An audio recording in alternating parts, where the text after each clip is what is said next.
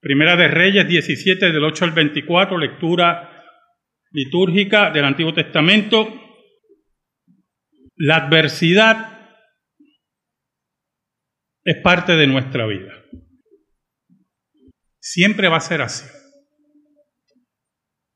Desde que nacemos hasta que morimos. La importancia de los padres en los primeros años es vital para protegernos de la adversidad. Creo que una vez le dije que mi esposa trabajó muchos años en el aeropuerto Luis Muñoz Marín y tenía horarios típicos del aeropuerto. Y una noche pues yo estaba con mi hija, mi hija tenía un año y medio, pero empezó a llorar en forma rara. Y nada la calmaba y me, estuvo muy raro. Yo empecé a observarla y en una levanta su manita y empieza a darse en el oído. Y ahí me doy cuenta que pasaba algo, posiblemente una infección de oído. Fui al farmacéutico, le expliqué y me dijo, mira, lo más seguro es una infección de oído, dale estas gotas. Yo estaba solo, mi esposa estaba trabajando en el aeropuerto. Fui a casa, le eché las gotas y prácticamente a la hora se tranquilizó. Entonces había un tiempo, ¿verdad? Usted sabe cómo son los medicamentos, de darle esas gotas. Pero para mí fue una adversidad terrible. Primero porque no soy médico y segundo, la hora que era, había una farmacia abierta a esa hora. Y tercero, mi hija, verla desesperada como una bebé, un año y medio, dos años, dándose en el oído. Pero tuvo el cuidado de su padre en esta ocasión. Al otro día fuimos al médico y dijo que, que las gotas eran excelentes, pero le recetaba unas inyecciones y pudimos enfrentar esta adversidad. Pero hay adversidades que no son tan fáciles de enfrentar, que son tormentas muy destructivas, que buscan afectar nuestro entorno y destruir nuestras vidas. En el caso de los juicios de Dios, esas adversidades, sus soluciones están en algo muy sencillo que es bien difícil para el ser humano. Humillación y arrepentimiento. Porque usted y yo somos seres humanos altamente orgullosos. Y cuando usted dice que no es orgulloso, ahí es más orgulloso. Si lo dijo en su corazón cuando lo acabo de decir, usted es el rey aquí y la reina del orgullo. ¿Oyó? Usted sí tiene un problema grave. Muy grave. Porque no reconoce su problema. Israel no reconocía su problema. Israel era enemigo de Dios. Israel, que era esposo de Jehová, oiga, le daba la espalda a Jehová. Y en medio de eso, la gente empezó a morir en medio de Israel. Sencillamente porque habían decidido servir a los Baales porque sacrificaban sus hijos a Moloch, porque habían pisoteado el pacto de Dios. En medio de eso, Dios hace cumplir su palabra en, en la ley de Deuteronomio, que cada vez que eran un pueblo idólatra, la sequía iba a venir sobre ellos. Y en medio de eso estaba Elías, el profeta de Dios. Oramos. Dios bueno, te damos gracias. Porque tú eres tan bueno y nosotros tan malos. Ayúdanos, Señor, en esta hora. Perdónanos porque hemos sido infiel, pero tú permaneces fiel. Escóndenos bajo la sombra de la cruz y que tu nombre sea proclamado. Te lo pedimos, Señor, en el nombre de Jesús. Amén y amén. ¿Sabe? Dios le dice a Elías que se mueva a una región gentil en medio de la sequía de Israel, en medio del hambre que estaba apareciendo en Israel. Ya Dios estaba cuidando a Elías en forma milagrosa y providencial. Antes de entrar a Serepta de Sidón, Elías estaba al lado de un río, de un arroyo, y Dios lo alimentaba a través de las aves. Pero es interesante porque le llevaba pan y carne, le llevaba comida, tenía agua del arroyo. Pero a través de quién le llevaba? De cuervos. Y usted dirá, pues, los cuervos son aves carroñeras. Un cuervo en su pico con un pedazo de carne. No, hermano, la carne no va a llegar donde es. Pero como Dios controla aún hasta las aves y sus deseos, era importante que Elías entendiera, como usted y yo tenemos que entender, que aquí el control de todas las cosas, incluyendo de las aves y toda la creación, lo tiene Dios.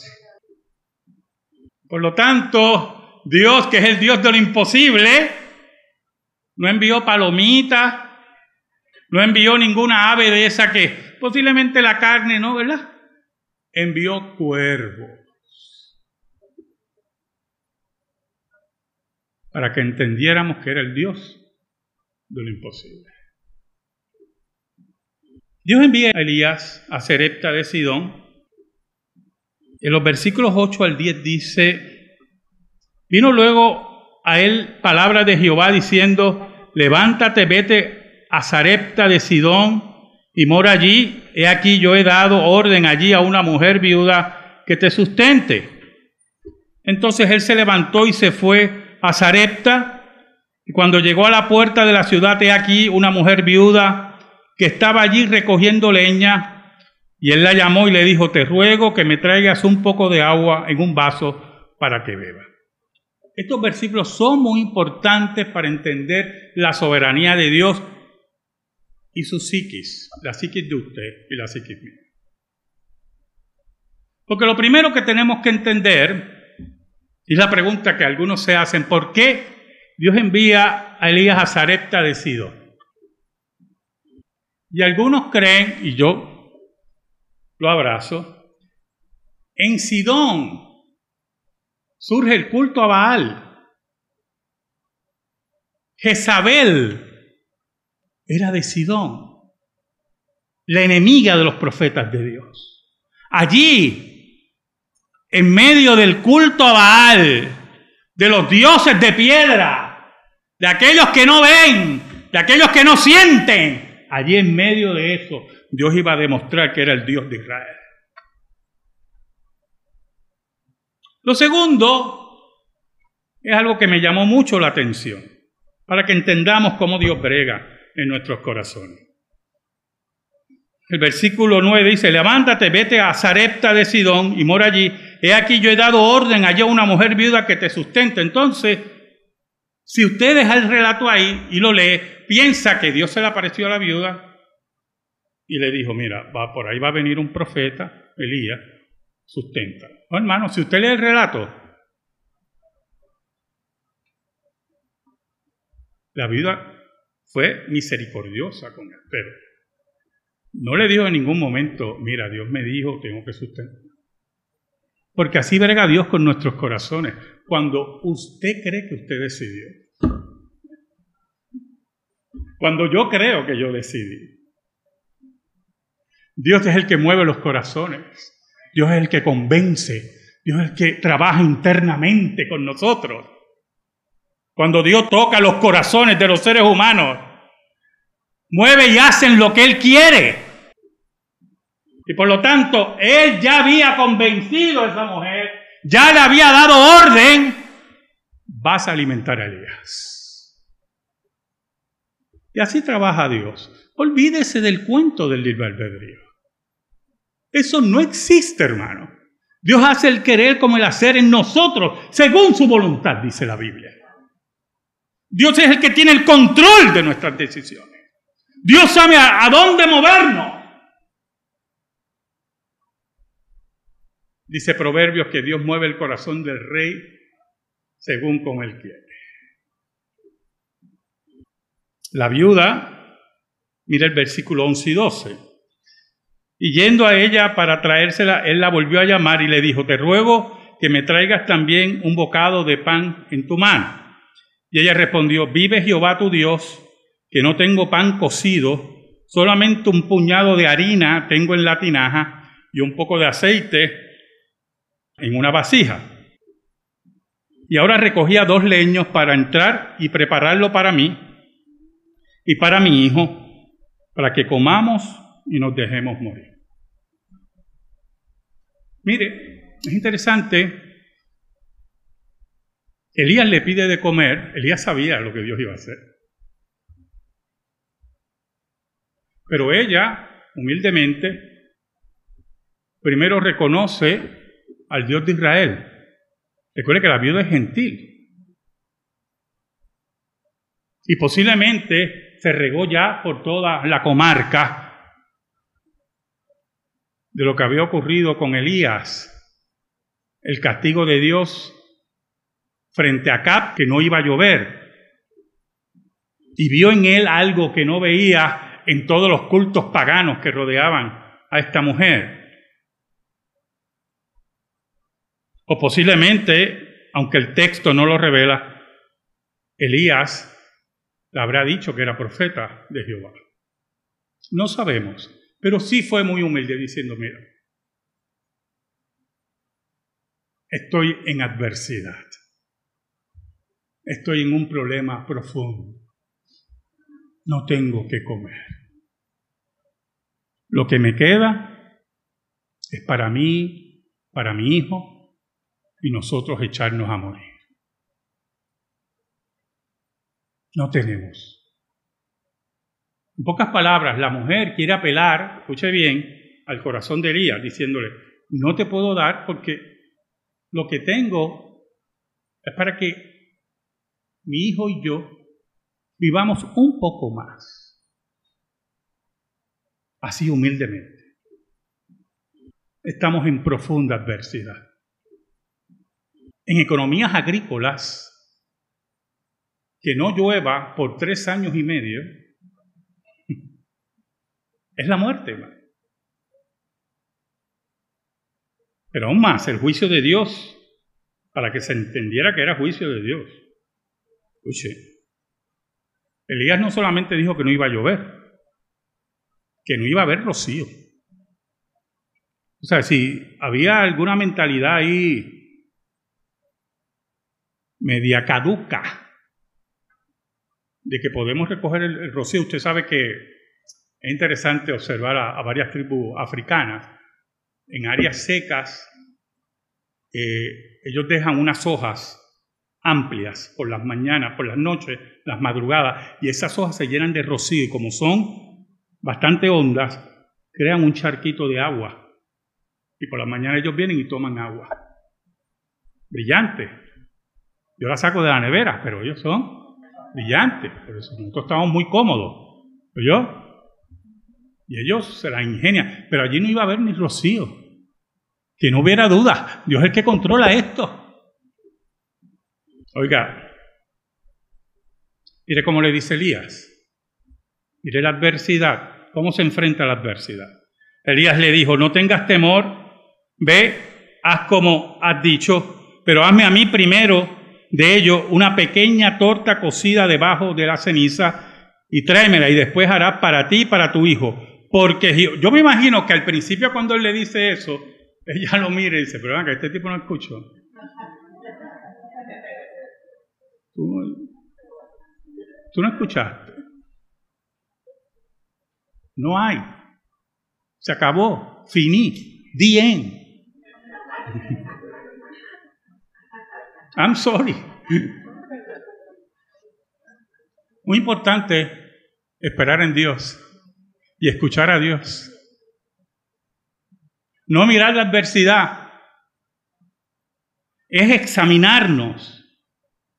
Decir, Señor, hasta aquí yo puedo llegar. Mira esta adversidad en mi vida.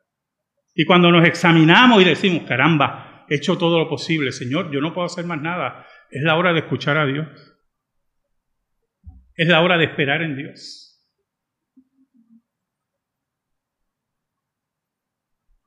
Oiga, porque Jehová Dios de Israel, importante esa afirmación, no son los Baales que están aquí en Sidón, no es Moloch, no es Acera, es Jehová, el Dios de Israel. Jehová, Dios de Israel, ha dicho así, la harina de la tinaja no escaseará, ni el aceite de la vasija disminuirá, hasta el día en que Jehová haga llover sobre la faz de la tierra. Entonces, entramos aquí en otra etapa cuando enfrentamos la adversidad. Porque él puede haber dicho eso y la viuda decirle, mira, ni para ti hay, ni para el amigo tuyo que puedas traer por ahí. Es más, yo quiero que tú te vayas de aquí, porque tú acabas de decirme una total locura. Pero ¿cómo empezó este pasaje? Yo he dado orden a una mujer. Dios es el que deposita la fe en esa mujer. No es la fe enclenque que podemos manifestar. No es la creencia impura que podemos tener. Es la fe firme, robusta, que da el Espíritu de Dios a los suyos. Entonces ella fue e hizo como le dijo Elías y comió él, ella y su casa muchos días. Y Elías se quedó con ella y la adversidad era enfrentada. Fuera de Sidón la gente moría de hambre. La sequía continuaba y ella allí en su casa como el profeta de Dios, siendo fiel a la palabra que Dios le puso. Como debemos ser usted y yo, fiel la palabra que Dios nos puso. Fiel a la escritura. Eso es lo que dice la escritura. Ese es el camino que vamos a tomar. Y la harina de la tinaja no escaseó, ni el aceite de la vasija menguó, conforme la palabra que Jehová había dicho por ella. Usted se puede imaginar la experiencia. Yo quiero que usted viva la experiencia, hermano. Yo cuando leo esto, yo veo la escena. Ella cocina, cuando vuelve hay más harina. Y cuando va a buscar hay más aceite y no cuestiona nada. Y vuelve porque Dios es el creador de todo. Y todo estaba cómodo. Elías estaba allí, ella estaba alimentando al profeta de Dios, tenía el cuidado de Dios directamente. Pero eso no significa, hermano, esto es muy importante, que cuando en nuestra vida todo va caminando bien, no significa que la adversidad no va a volver a aparecer. ¿Sabe, hermanos? Cuando Cristo habló de este pasaje, en la predicación en la sinagoga, como leímos en esta mañana, Cristo enfrentó un problema en esa sinagoga. Era la sinagoga donde él se crió. La gente lo conocía. Este es el hijo de José, el hijo del carpintero. Y en el pensamiento de ellos, esa es la importancia que leamos bien a Cristo, lo que Él dice. Porque el relato no te lo dice, es lo que dice Cristo. Cuando Él le dice a ellos, ustedes deben estar diciendo, médico, cúrate a ti mismo, Él está revelando lo que había en los corazones de ellos. Oye, todos los milagros que hiciste en Capernaum, y tú eres de aquí, ¿por qué tú no los haces aquí? Eso es lo que estaban pensando ellos. Era una expresión de un corazón, de corazones caídos que retaban a Jesús. Que querían demostraciones milagrosas porque creían ellos que se la merecían. ¿Sabe, hermano? Ninguna de nuestras bendiciones, las que sean, nosotros no nos merecemos. Cuando usted dice que todo es por gracia, yo espero que usted se lo cree. Todo es por gracia. Cada vez que usted se levanta todos los días y respira, es por la gracia de Dios.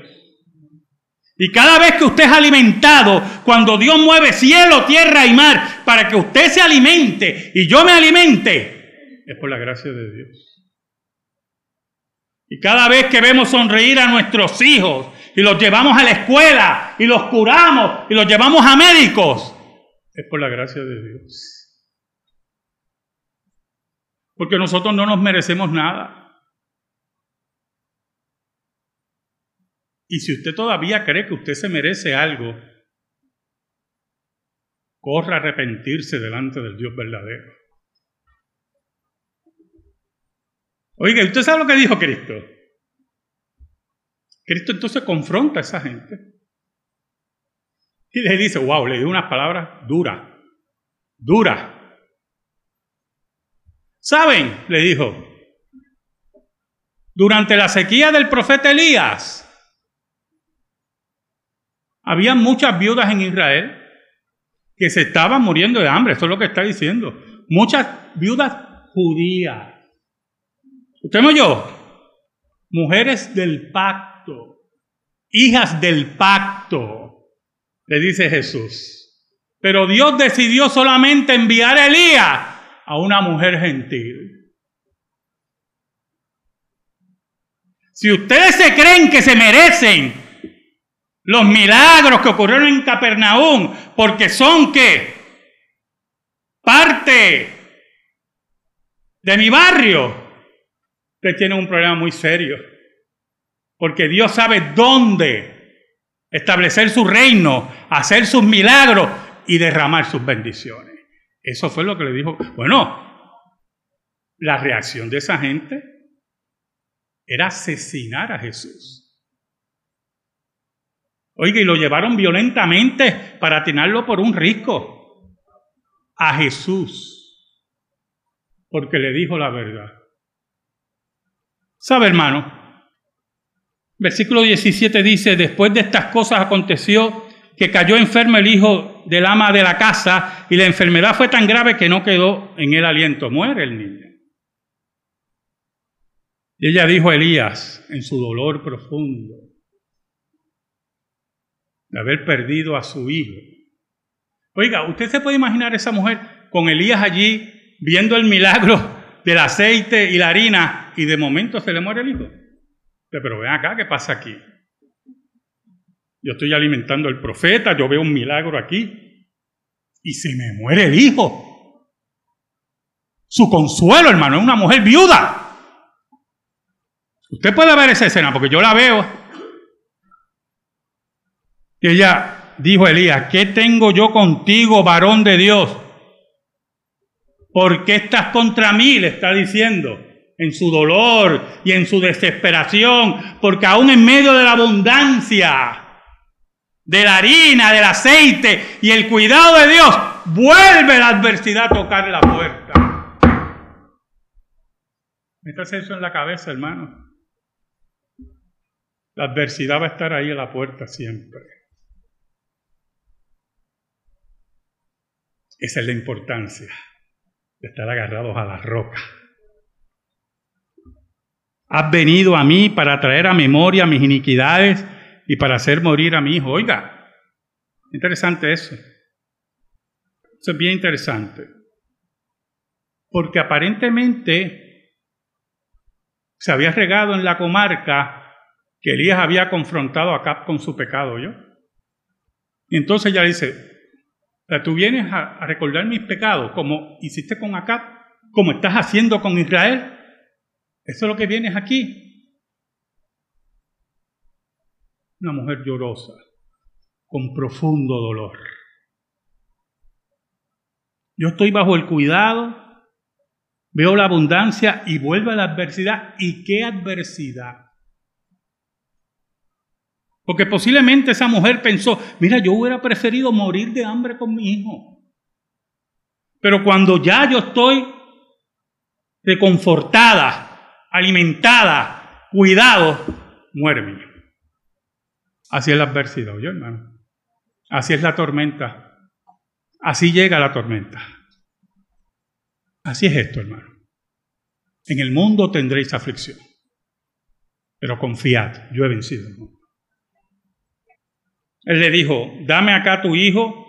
Entonces él lo tomó de su regazo y lo llevó al aposento donde él estaba y lo puso sobre su cama. Y clamando a Jehová, dijo, Jehová Dios mío, aún a la viuda en cuya casa estoy hospedado, has afligido haciéndole morir su hijo. Este pasaje es muy importante por dos cosas. Número uno, a Elías le sorprendió la muerte del niño. Al profeta de Dios le sorprendió la muerte del niño. Y por eso le pregunta a Dios. No es malo preguntarle a Dios, oye hermano. Es la actitud como usted le pregunte a Dios. Eso es lo primero. Lo segundo es que Elías está claro quién es el que mata y quién es el que da vida. Satanás no puede matar a nadie, ¿oyó? Métase eso en la cabeza ya. Aquí el que mata y da vida es Dios. Y Elías lo tenía claro. Satanás no se puede acercar a usted para hacer perder su vida usted en sus responsabilidades y en su pecado puede perder su vida y Dios que tiene el control lo, lo permite. Pero Satanás, si Satanás tuviera la capacidad de matar, todos ustedes estuvieran muertos. Yo estuviera corriendo, pero todos ustedes estuvieran muertos. Pero Elías tenía claro eso. El profeta de Dios lo tenía claro. Haciéndole morir. Haciéndole morir Jehová. Entonces, Elías utiliza, recuerde que son personas de su tiempo. Y él cree que una forma de resucitar o de traer vida al niño es transmitiéndole calor. Y por eso el versículo dice, y se tendió sobre el niño tres veces y clamó a Jehová y dijo, Jehová Dios mío, te ruego que hagas volver el alma de este niño a él. Recuerde que había un pensamiento que el alma del niño se mantenía al lado del cuerpo por tres días. Y le he dicho a ustedes que por eso Cristo resucitó a Lázaro al cuarto día, para desafiar esa enseñanza. Tres días, pero para que ustedes vean que yo resucito muertos de verdad y no me vengan con la excusita que tres días el alma está dando vuelta, yo resucito a Lázaro el cuarto día. Y toda la teología farisaica se fue al piso.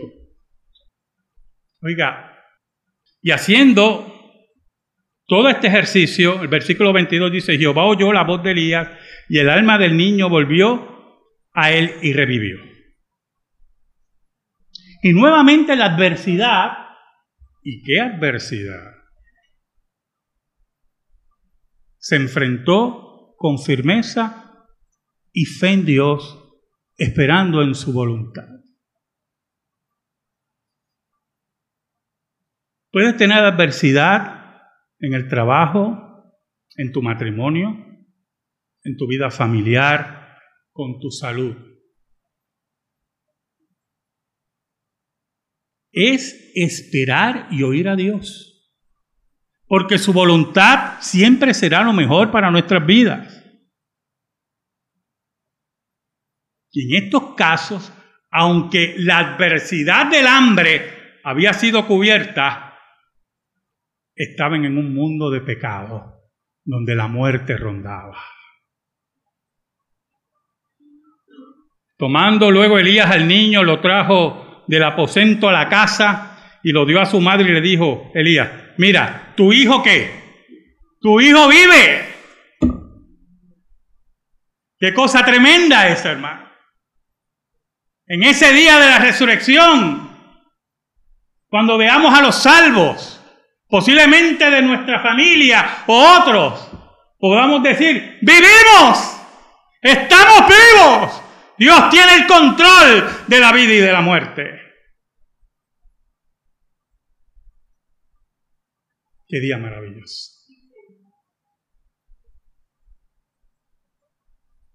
Allí en medio de la adversidad, en esta primera resurrección bíblica, porque es la primera vez que se resucita un muerto en la Biblia. En el versículo 24 la mujer. Entonces la mujer dijo a Elías, ahora conozco que tú eres varón de Dios y que la palabra de Jehová es verdad en tu boca. Y uno debe preguntarse, porque yo me hice la pregunta, oye hermano, oye, pero tú no habías visto que, que la harina no escaseaba y el aceite. ¿Sabe algo, hermano? Los creyentes pueden pasar hambre. Claro que sí. Cientos de, miles de creyentes están pasando hambre en esta hora, ¿yo? Alrededor del mundo. No solamente por la persecución, también por el manejo corrupto de los gobiernos de los bienes. Puedes experimentar enfermedad. Puedes experimentar escasez monetaria y falta de trabajo. Tantos matices tiene la adversidad. Pero cuando la mujer afirma esto, ella trasciende lo alimentario. Ella le está diciendo en pocas palabras, ahora yo sé no solamente que tú eres varón de Dios, sino que los dioses que están aquí no sirven. Baal no sirve. Estos dioses no resucitan a nadie, no alimentan a nadie, no son nada. Ahora yo sé que la palabra de Jehová es verdad en tu boca. Amén. Gracias te damos, Señor.